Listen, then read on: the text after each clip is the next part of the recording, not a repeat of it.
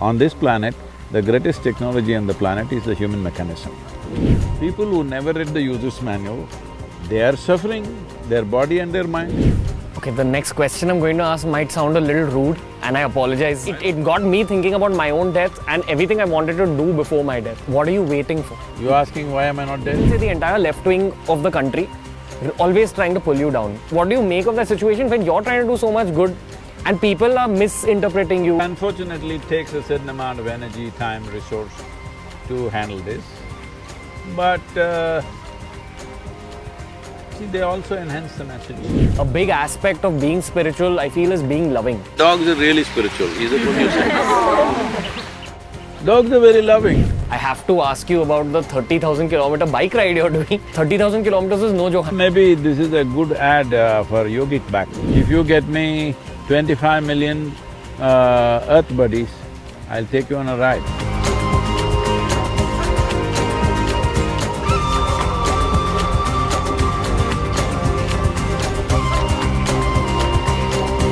Just, I think this has already become one of the most fascinating moments of my life, being in the middle of nature, speaking with you. So, um, you know, I, I last spoke to you in like this in 2018, and I feel like I was a child back then. I feel I'm little older of a child now. um, but that night, I, I mean, that, that conversation had such a deep impact on me because of the things you answered my questions with. Like the, the answers you gave, gave me the answers I needed exactly at that point in time. And that night, I actually had a dream about you. This time I'll treat you like an adult, okay? Happy, happy to, happy to just be next to you and be talking to you. Doesn't matter how you treat her. This is the thing with me. Even if they're seventy years of age, I treat them like children and they slowly become like that with me. that is the whole thing. With time, people are getting crusted. Mm. That is the whole thing about life, that you don't get crusted and rusted just because of time. No, uh, I agree. I'll Uh, still treat you as a child, okay? happy, happy and honored to, happy and honored to be treated like a child. Sadhguru, it, it just breaks my heart that I'm having such a beautiful moment here with you and uh, our world is in the middle of a war right now. Not Um, the world, only two nations. two nations. No, no, it's very important we don't exaggerate this because we should never move into that thing about two world wars have happened. We should never ever move in that direction. Conflict should not happen, but in case it happens, at least it must be contained. Everybody should not jump into it. What do you think goes on in those few men's minds, you know, the ones who are the decision makers? Why would you consciously choose to go to war? It can't just be for economic reasons, there has to be a No. thought of ego as well, I feel. See, uh, these are very superfluous judgments, but we must understand all this is rooted in our strong sense of identity.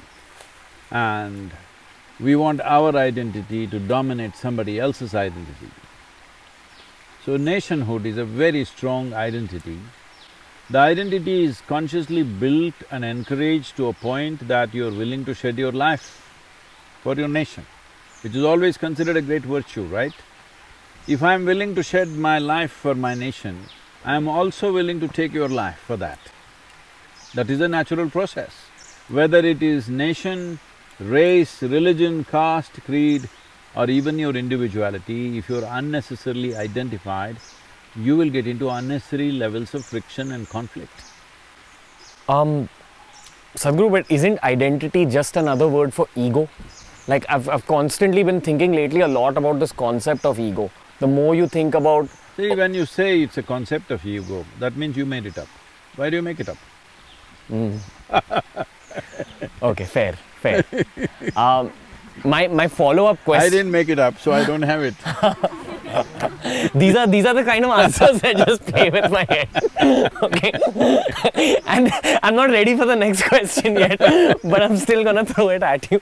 So okay, the next the next question, honestly, is the other kind of concept that fascinates me a lot in this world and kind of still makes me feel bittersweet about the times that we live in. It's this concept of Gen Z, which is Generation Z, which means kids that are roughly born after Okay, 97. Wait, wait, wait. If you're Generation Z, don't ever say that because that means you're the last generation. so that's one thing I'm trying to avoid. that you should not be the last generation. What does Gen Z mean? Huh? So, so Z is the last word, last alphabet. I, I think I think culturally I am a millennial because I'm born pre ninety seven. I am also 20th century millennial. No, I, th- I think. so Which millennia are you talking about? I, I think those are the cultural kind of terms given to. All right, but don't use the word Gen Z. That means you are the last generation. Please don't be that. Okay, we'll call fine, you Gen fine. Zen, uh, you know, Gen A. Okay. I, I think the next one's called Gen Alpha. Just uh, we, we go back to the start. Oh, okay, it's a circular movement of alphabets. So so I, I work Once you learn the alphabets, you must go into words. Once you get the words, you must go into sentences. Once you go into sentences, you go into literature.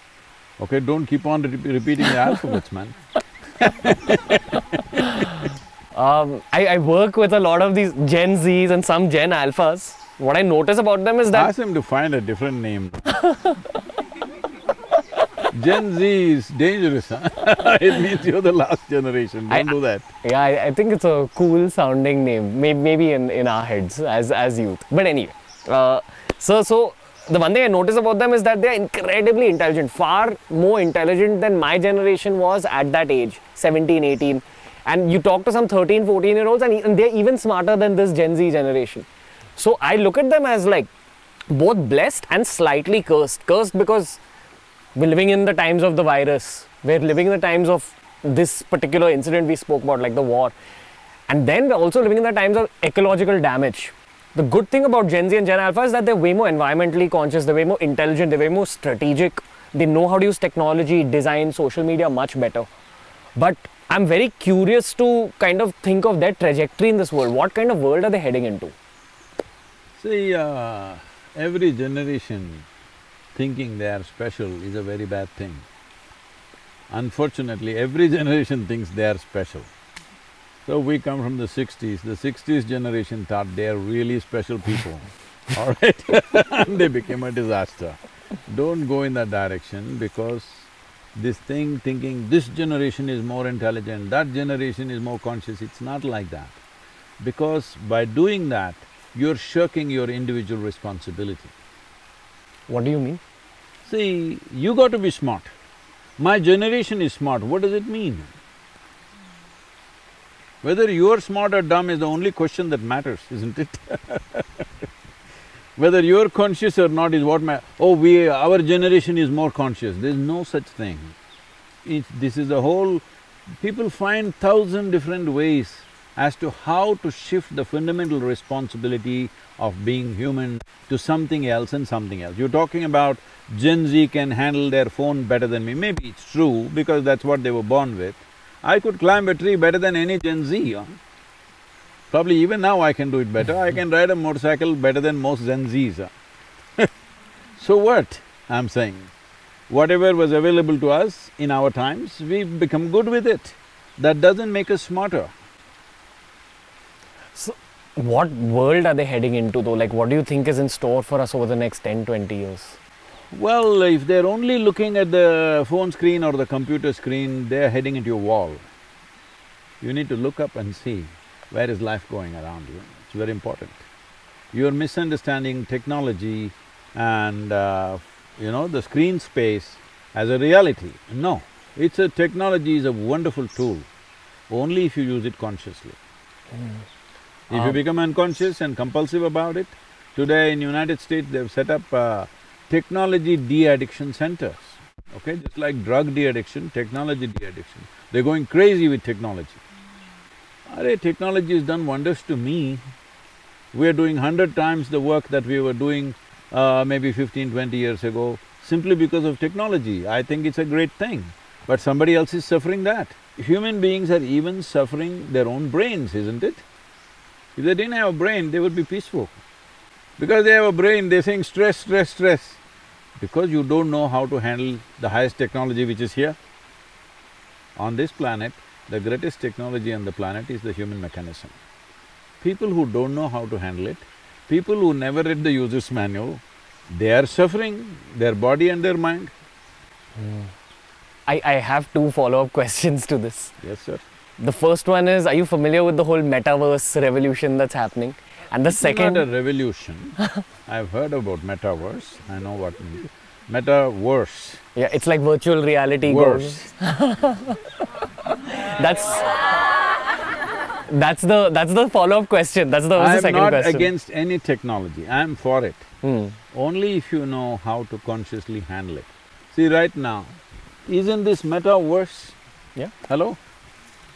That's that that's that was the question. Like um, you know, I, I I just hope that the technologies of the future don't take us away from nature because we are living in a beautiful civilization. Because you will be wearing those uh, VR glasses and you will completely not look at the world.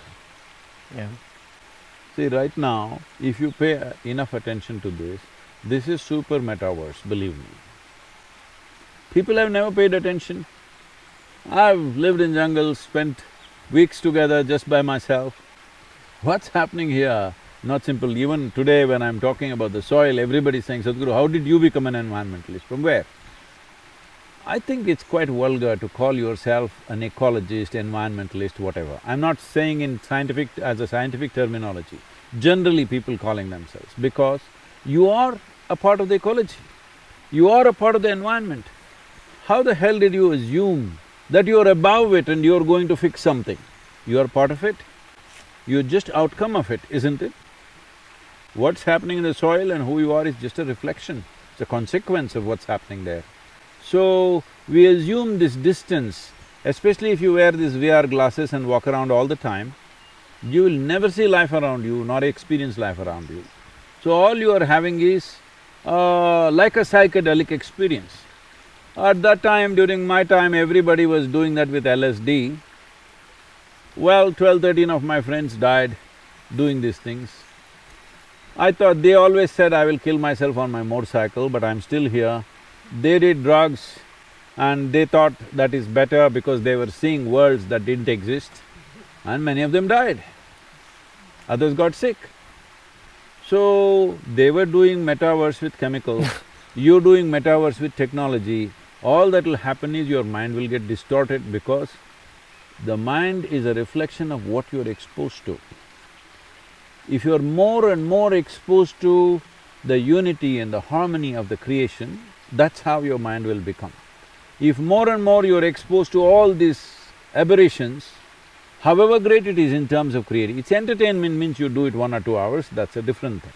But if you think that is a new world and you people are buying real estate, hello? People are buying real estate in metaverse, there can't be a dumber thing than that, okay? Especially after See, you buy a real estate in the false world. False estate, it's not a real estate. Especially after the conversation I heard of yours with Prajakta right now, just before this, where you were kind of dishing out pieces of truth from the near future, where you said that 90% of uh, the organic content in soil has deteriorated all over the world. You know, you, you spoke a lot about generally the deterioration of our planet. I feel like that's the pertinent issue, but people don't focus on all the holes in the boat, they just focus on making the boat larger and larger. And you know, we're speaking about uh, billionaires of the world like Elon Musk, all these people, they're trying to colonize Mars, they're trying to do all that terraforming. But here, our planet is getting affected. And I feel that's the issue that Gen Z needs to talk about a lot more. Sorry, Gen, whatever, Gen. Uh, uh, but, but the younger folks need to know these truths. You can call it, instead of Z, a closer term would be C, Gen confused. That's not a popular thing to say, but I'm telling you, this is very important that you don't label yourself. Already people are putting enough labels on you. You are Indian, you are brown, you are white, you are re- this religion, that religion, that caste, this creed, all kinds of rubbish labels they're putting on you. Don't put one more label on yourself, because every label will restrict you in some way, isn't it? Hmm. Will it not? Yeah, yeah. So don't put any labels. Why don't you just live here as a living thing, breathe and exist and reverberate at the highest possible level, that's all you can do with life. Rest is all your imagination. do not misunderstand your imagination as reality, this is very important. If you confuse psychological reality as existential reality, you will suffer immensely in your life. This is what is happening to people. What is it that they're suffering? Or is somebody putting pins into your body? No, you're just suffering your own mind, isn't it? The greatest thing that's happened on this planet, if you ask me, in terms of technology and in terms of possibility, is human mind. But you suffer that all the time. And uh, if I say, it doesn't matter whether you were born yesterday or you were born hundred years ago, if you are suffering your own mind, you are Gen Z. Yeah.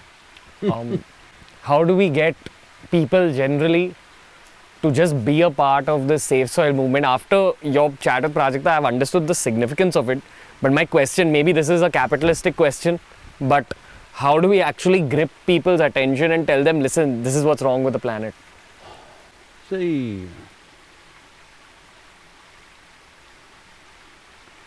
first thing is, uh, the younger generation needs to understand food comes from land.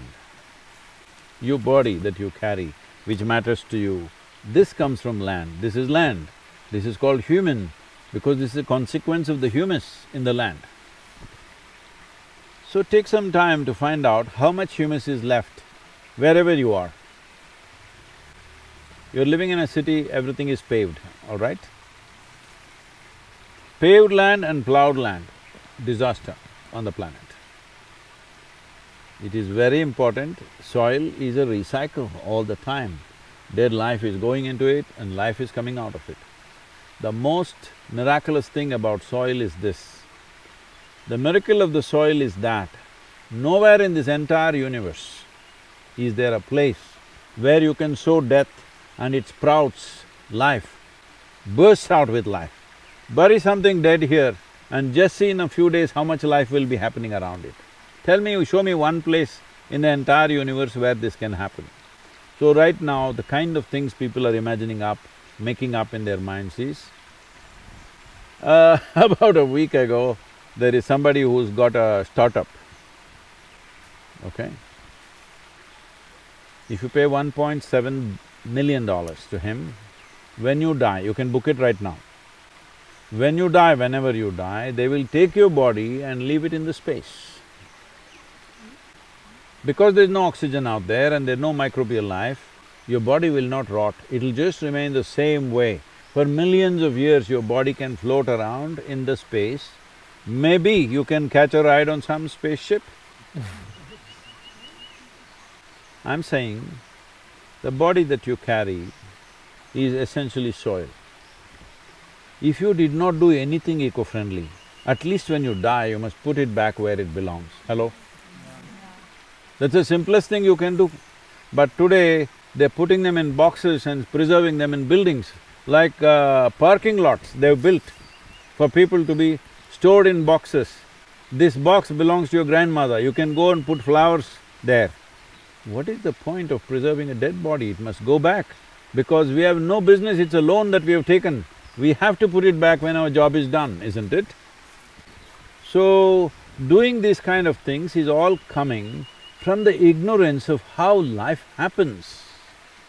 Life, you know, if you utter the word carbon, everybody thinks something noxious, something poisonous today because of so much talk happening in the social media about carbon, carbon dioxide, carbon monoxide. Carbon is life. You and me are carbon life. Ah, this tree is carbon life. Every animal is carbon life, isn't it? This entire world, life, the fundamental material for life is carbon-based. And right now, what you call as life on one level is just a whole carbon cycle.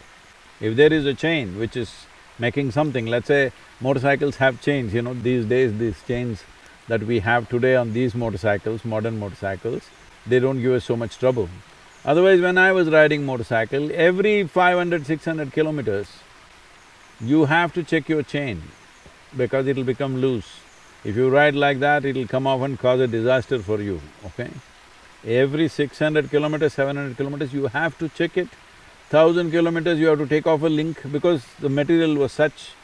Today, modern chains are made in such a way, we're just not bothered, we're simply riding. There also you must maintain, But when you're on a single trip, you don't have to bother.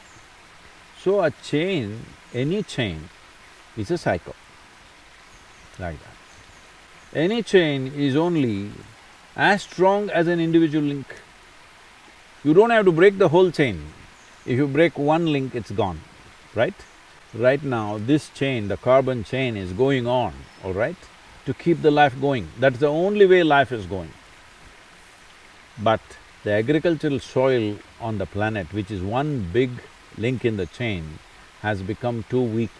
If that breaks, life is not going to be good. You can order from your… Uh, your food from Swiggy, Piggy, wherever you like it. But somebody has to cook it, right? Somebody is cooking the food.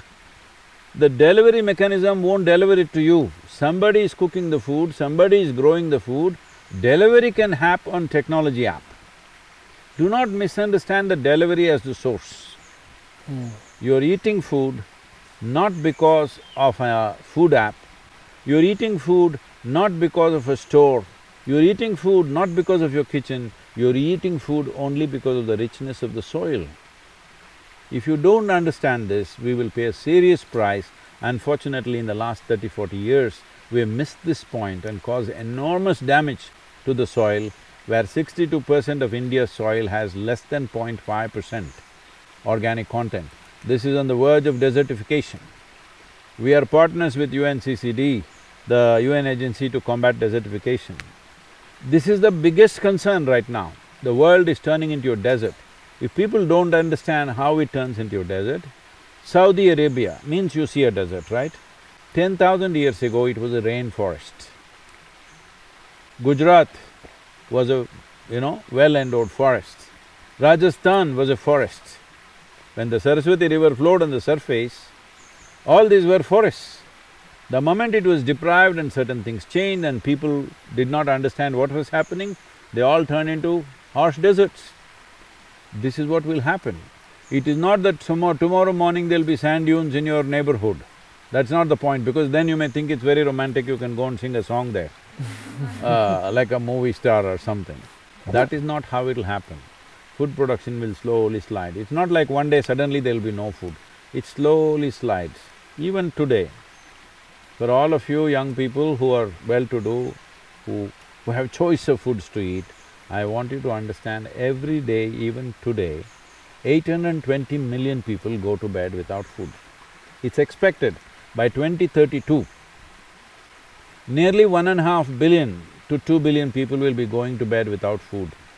It's ex expected by 2045, nearly three to 3.5 billion people will be going to bed without food. Is that what you want to do?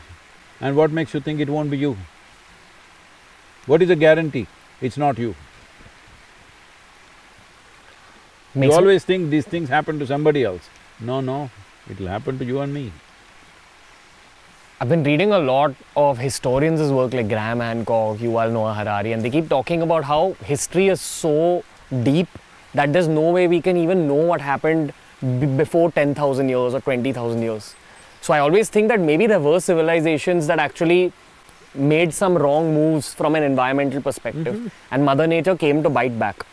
Do you think this is another cycle, like just like Oh. that? See, it has happened.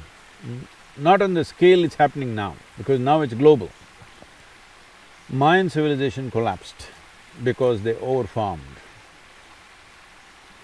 Mesopotamia, one of the greatest civilizations in the world between two rivers, that collapsed because of overfarming.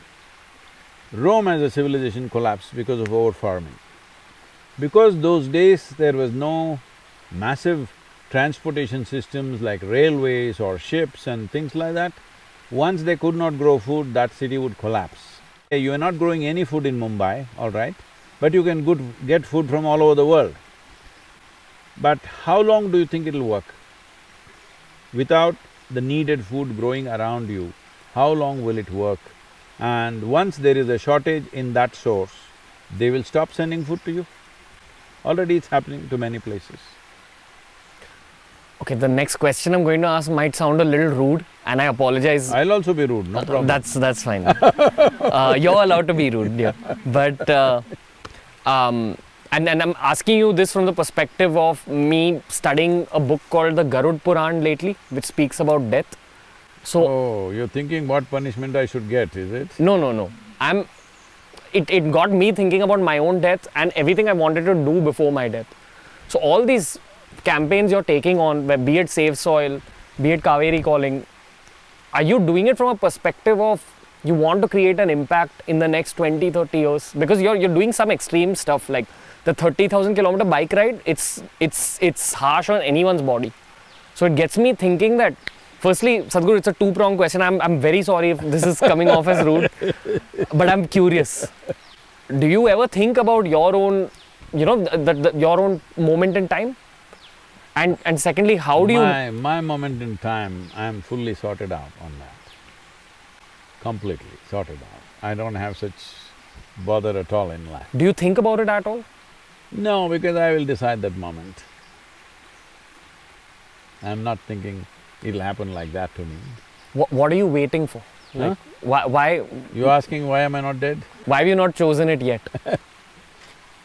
Well, still the water is flowing. Uh, people around me are still thirsty to know and to grow. If they show little boredom in front of me, I'll be gone. They better know that. Yes, that's how Um, simple it is for me. People who sit in front of me, if they show boredom, they think, what is he talking about? Well, I'll be gone. Again, this is going to be a slightly rude question, and I apologize to like everyone here. Um, you know, I, I, I see what you're trying to do. I've, I've visited the ashram, I've, I've, I've come to Coimbatore, I've seen all the work that's going on, I've seen the energy of everyone. And there's a lot of good intent here, especially when it comes to the environment, especially. Not a lot of good intent, only good intent. There's only there's only good intent here. And you have people in the world of politics, people in the world of media. I would even say the entire left wing of the country, always trying to pull you down. I feel those same people. There's pockets of it which try to pull me down as well. And I'm, by the way, I'm called Gen Z Sadhguru, which is like, which is, which is like, I, I feel embarrassed. But you know, these kind of narratives are out there. So how do you perceive all that, sir?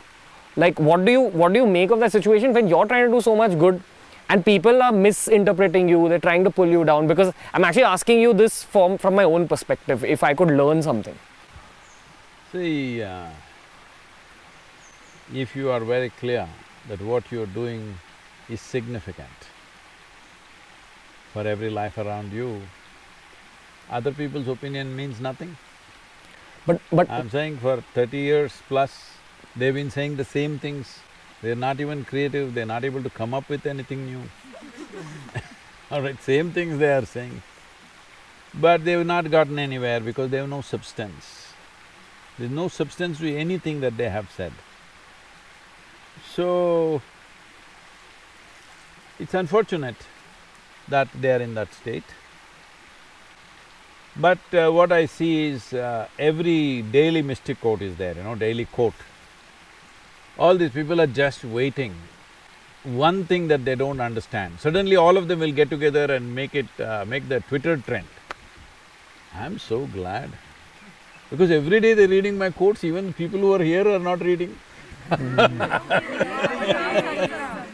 they're reading, okay. I am saying every day carefully they're reading my quote. The day they don't understand, they think I made a mistake. And boom, they'll go. I'm glad. I have worked in prisons, both in India and United States. I have worked with hardcore criminals who have come for murder, rape, worst possible things that a man can do. For those things they have come. And uh, I've seen significant transformation with… Uh, in their lives simply because of two days or five days of contact with me. These guys who are continuously following me, I'm very confident one day they will be very transformed. I wish them the best. but uh, my you know it's not just about the opinion, Sadhguru. I feel if you are in the middle of your own purpose, sometimes people will Yes, even it unfortunately takes a certain amount of energy, time, resource to handle this. But uh, see, they also enhance the message. Hmm. any publicity is good publicity. I don't think this is publicity, I've never looked for publicity. Actually, people may find this difficult to understand, I'm an extremely uh, private person, really. I'm public because I consider all of them as part of myself, only in that sense. Otherwise, I'm not public in any sense.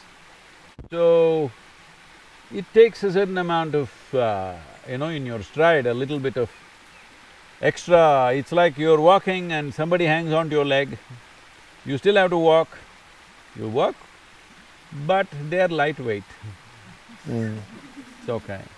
I'm saying, uh, whatever they've been doing for twenty-five years, they're not able to prove one point and say, okay, this has actually happened. How long will people believe this kind of trash endlessly? Slowly they're losing their traction, they're feeling stupid. Many of them have started following us in a positive way. Many journalists who… from Yellow magazines and stuff, who started this whole scandalous thing about us, today they're all devotees here. Others will come. What do you think is that person's journey who has that much anger in their heart? See, Like- some of them are genuinely angry because… because there is bitterness in them. From their own life? Yes, lack of being significant in the world. This is not just about me. They're attacking sports people, they're attacking actors, they're attacking artists.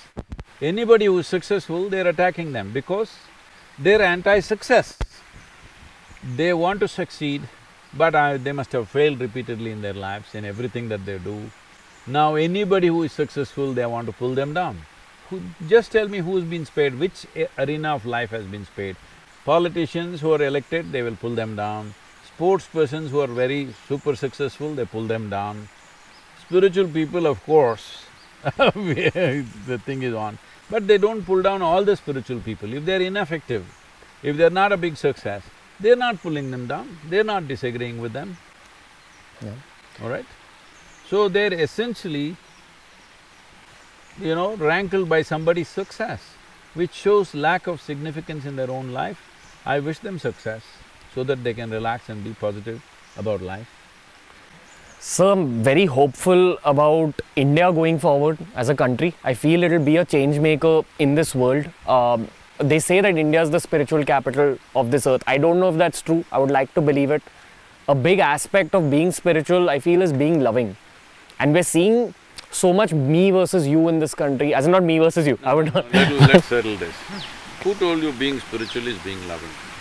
Isn't it about spreading love? Then, uh, then get a dog, then dogs are really spiritual, is that what you say?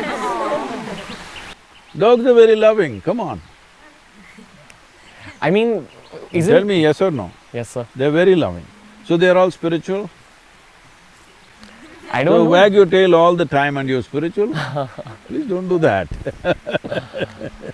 But, sir, like, how do we get the country united? Because I feel that repeatedly our country has been invaded and affected and brought down because of this whole divide and rule policy. People caught on to the fact that we play a lot of me versus you. So, again, for the next 20, 30 years, how do we work on that aspect of unity to build businesses, to build movements, to save soil, to help the environment? Because I feel that we've been given a gift to be born in this country and we're not valuing it enough as a unit. And there's too much ego, there's too much anger, there's too much hate, especially post the pandemic. So, what's your advice here? See, uh, don't judge the whole country by looking at a television screen or a social media platform. No, just walk around here, just walk around in this village or in the city. You don't find anybody in anger, you don't find anybody beating up somebody, do you? No, no such thing happening. Some incidents happen, 1.3 billion people, some incidents here and there happen unfortunately. Lives are lost, injuries have been caused to other people, which definitely needs to be dealt with. There is no one way to deal with that, there is uh, law enforcement, there is a certain sense of harmony in the society, all these things matter. These are not overnight jobs, this is something we need to strive for. As you said, history, historically, uh, We've gone through a whole rigor of invasions. worst kind of invasions. We have not documented it very well as other cultures have, but we have gone through and taken a beating that very few uh, populations in the world have taken, most cruel kind of battering we have taken. But we're still not bitter, that is what is beautiful about us. People have come, subjugated us, made us feel like, you know, you even have to pay a tax for being who you are, all this, but we are not bitter. That is a great thing, okay? We are not bitter. Yesterday what happened, for that we are not bitter. But making sure that doesn't happen again to us tomorrow is also equally a responsible thing to do, for which we are building a strong nation right now. We should have done it sooner, it's seventy-five years now, but uh, we're doing it. A little slow, but for the size of the country and the diversity of the nation that we are, I think we're doing well. Do you think fiction, films, stories are a good way to unite the country? Because that's my only hope, honestly. Or oh. sport, that's the other one. Definitely, we must use every means. I do not ascribe to this that this is the way.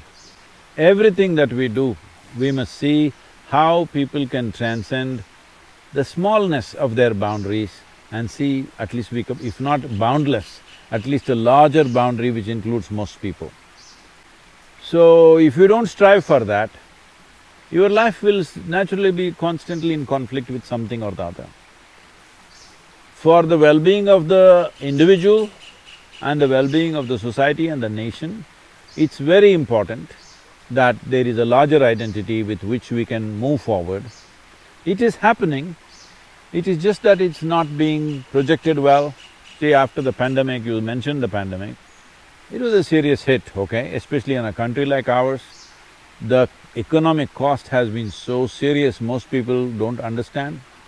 I'm in huge appreciation of the lowest level work… from the lowest level of worker. What I've seen is from a police constable, from a village official, to panchayat leaders and even political leaders and right up to the state governments and central government, what they have done in these two years I bow down to them, really. You can go on picking what didn't go well, but in a country like ours where infrastructure is so minimal, the way we have delivered the vaccine uh, solution and the way we have taken care of people, there have been aberrations, but such a large country with such little infrastructure, country like United States with such massive infrastructure and such massive amount of fund, See, they're still shaking, still shaking. You know, I know you… So, every one of us must be in absolute gratitude from the… because we don't know who did what, from the doctors, nurses, small, you know, police constables, everybody strived to manage this. It's not a small thing. It is not a small thing, 1.3 billion people this person speaks one language, that person speaks another language, dozens of languages, you can't communicate in one language to everybody. How to communicate a message, how to make them behave responsibly, how to even wear… wear a mask. People are carrying, you know, people's level of understanding is like this, people are carrying a mask in their pocket, they think it's like a driving license. When I ask them, where is your mask, you're coming so close? They say, I got it, Sadhguru, I got it in my pocket here in my hip pocket. I said, it doesn't work on your bum, you got to have it on your nose. I'm saying I'm saying in this kind of country, to effectively manage a pandemic and come out of it successfully and having a thriving economy as we are having right now is not a small thing. So for this, it's not just one prime minister, one chief minister, one somebody. Everybody has strived, isn't it? From the smallest man to the biggest man, everybody has strived. Let us not go on giving endless negative commentary, appreciate the nation. If you can't appreciate the administration, appreciate the nation. We've bounced back, right? Mm. It's not a small thing. Yes, sir. So, maybe I, I can ask you unlimited questions more, but I know, like, you know, time is tight. I have to ask you about the 30,000 kilometer bike ride you're doing, which I find fascinating. Um, there's someone called Wim Hof. They call him the Iceman. He uses pranayama and aspects of yoga to basically deal with freezing temperatures. And I think the world notices Wim Hof and his abilities, and often they overlook all of India's yogic leaders for their yogic abilities. I know Wim Hof well, I've been in conversations with him, but I won't do any such uh, feats. I mean, sir, but 30,000 kilometers is no joke. 100 kilometers starts hurting your back. I can't imagine what 30,000 kilometers is like on a Well, bike. maybe this is a good ad uh, for yogic back. How's that, huh? What What's your opinion on pain with respect to the journey in front of you and generally pain as a concept? Pain is not a concept. If you don't know that it's not a concept, I can cause some pain to you, you will know it's not a concept. It's a living reality when you get it. Hello? Can pain be controlled by the mind? See, pain is of the body. See, suppose this water is hardly nine inches deep, all right, nine, ten inches deep. But you want to dive from the top of the tree. If there was no pain, you would have done it. Yes? If it breaks your head and still there is no pain, a whole lot of people would have done it. Right now, the only thing which is making you behave sensibly, at least in terms of your survival, is pain. Without pain, most people would not know how to survive either. So pain is a very good thing, it manages you. Even emotional pain? That you cause because you want to be a tragic hero. Me? no. See, there is only physical pain as existentially true.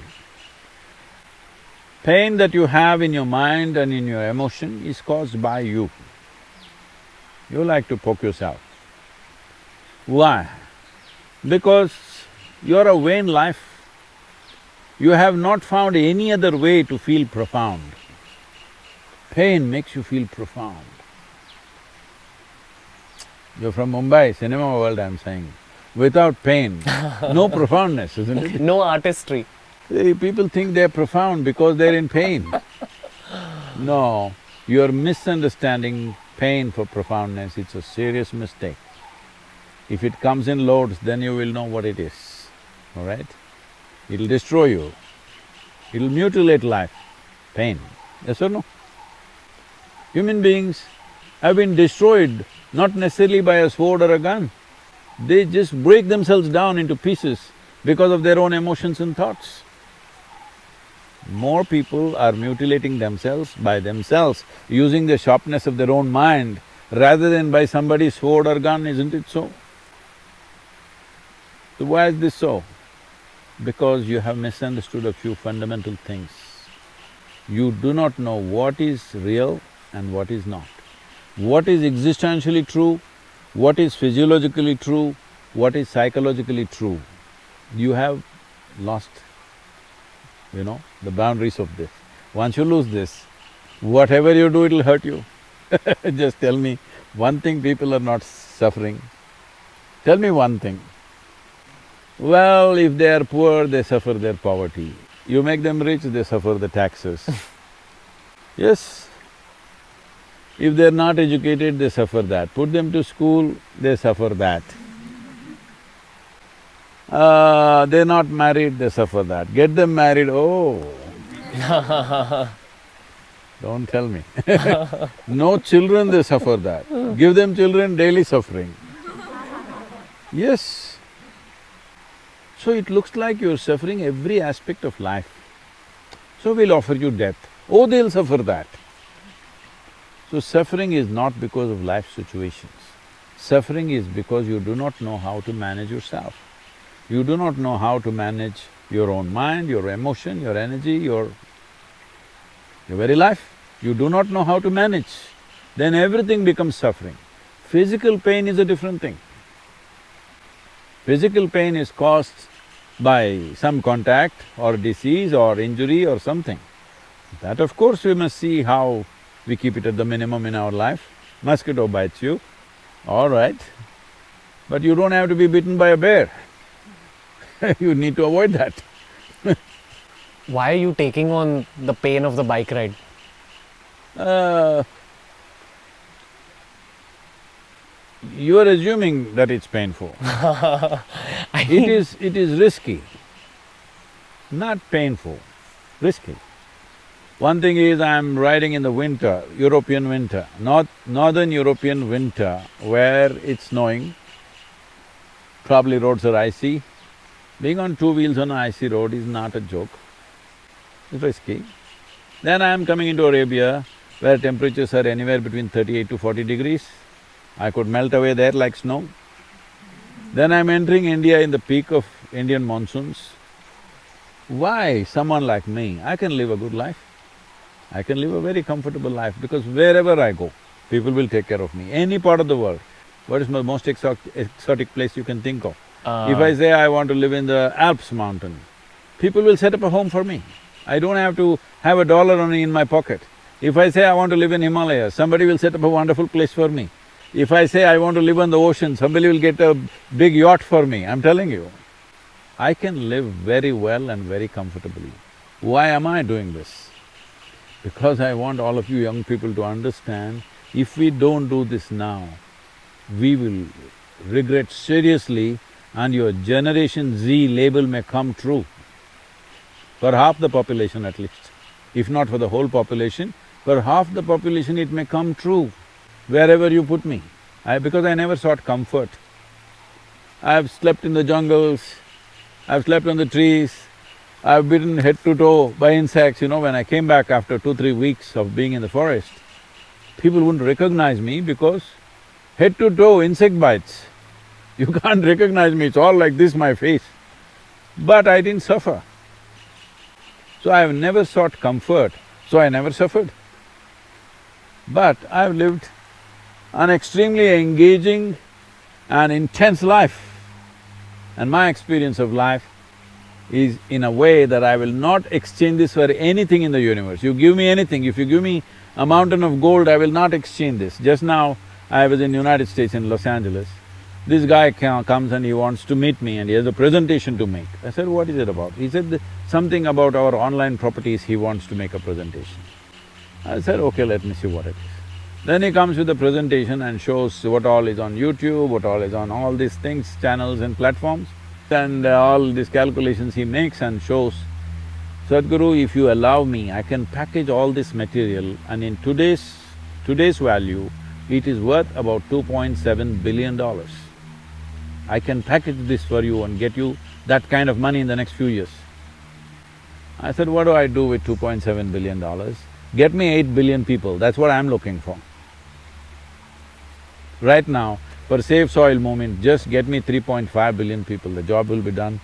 Do that, huh? If you get me 25 million uh, earth buddies, I'll take you on a ride. All right, on the motorcycle. Your back won't break, believe me. Challenge accepted. Yes. no, no. Sadhguru, thank you. Um, maybe just one last selfish selfish question because I don't get this opportunity all the time. Um, do you have any last piece of advice for me or whatever we're trying to do through this show?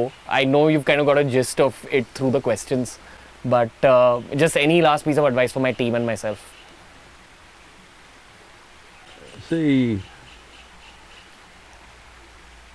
every generation is remembered for things they do, right? See, right now, after fifteen thousand years, we're still talking about Adiyogi. Why? You think because he was tall or handsome or something? No, we're talking about him because of the offerings that he made to us, which is still relevant to us, isn't it? You remember a human being through history, either he did something terrible, then you remember him in a wrong way, or they did something with which our lives are still benefiting.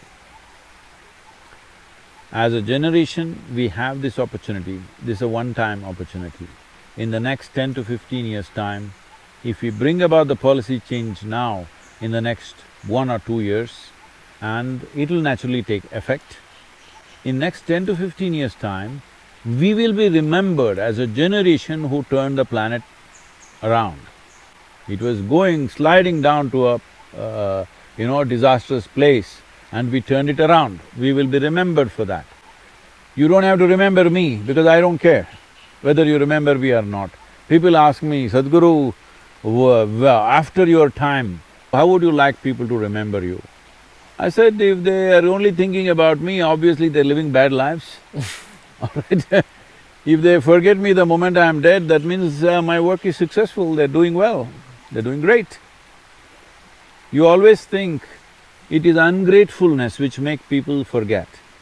No, it's joy which makes people forget, you know?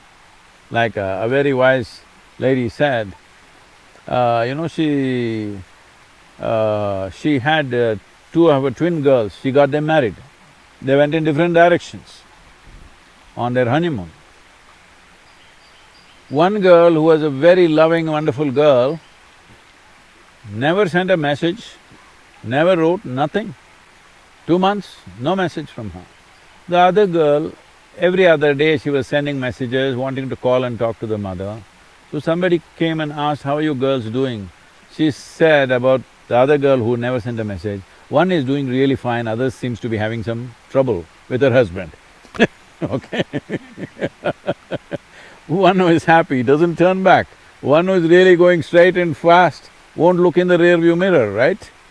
So I don't want to be remembered. This is possible as a generation. Say for example, even today in this country, we always talk about the freedom movement, all right? That generation which fought for this nation. Maybe if you were there, you would have also fought. That's a different matter, but you were not there. Somebody fought. We will always remember them, isn't it? Always remember them. Seventy-five years, we still remember them. I'm telling you, even if it's five hundred years later, we will still remember the people who fought for this freedom of this nation, yes or no? Similarly, right now, the facts are not all out yet, we will bring this out in many ways. In how many ways we are at the point of disaster. But we have the opportunity to turn around. You don't have to go and fix the soil. You just have to make your voice loud and clear that enough people, enough people means sixty percent of the world's electorate must speak. 3.5 billion people speak of soil for 100 days from March 21st to 100 days.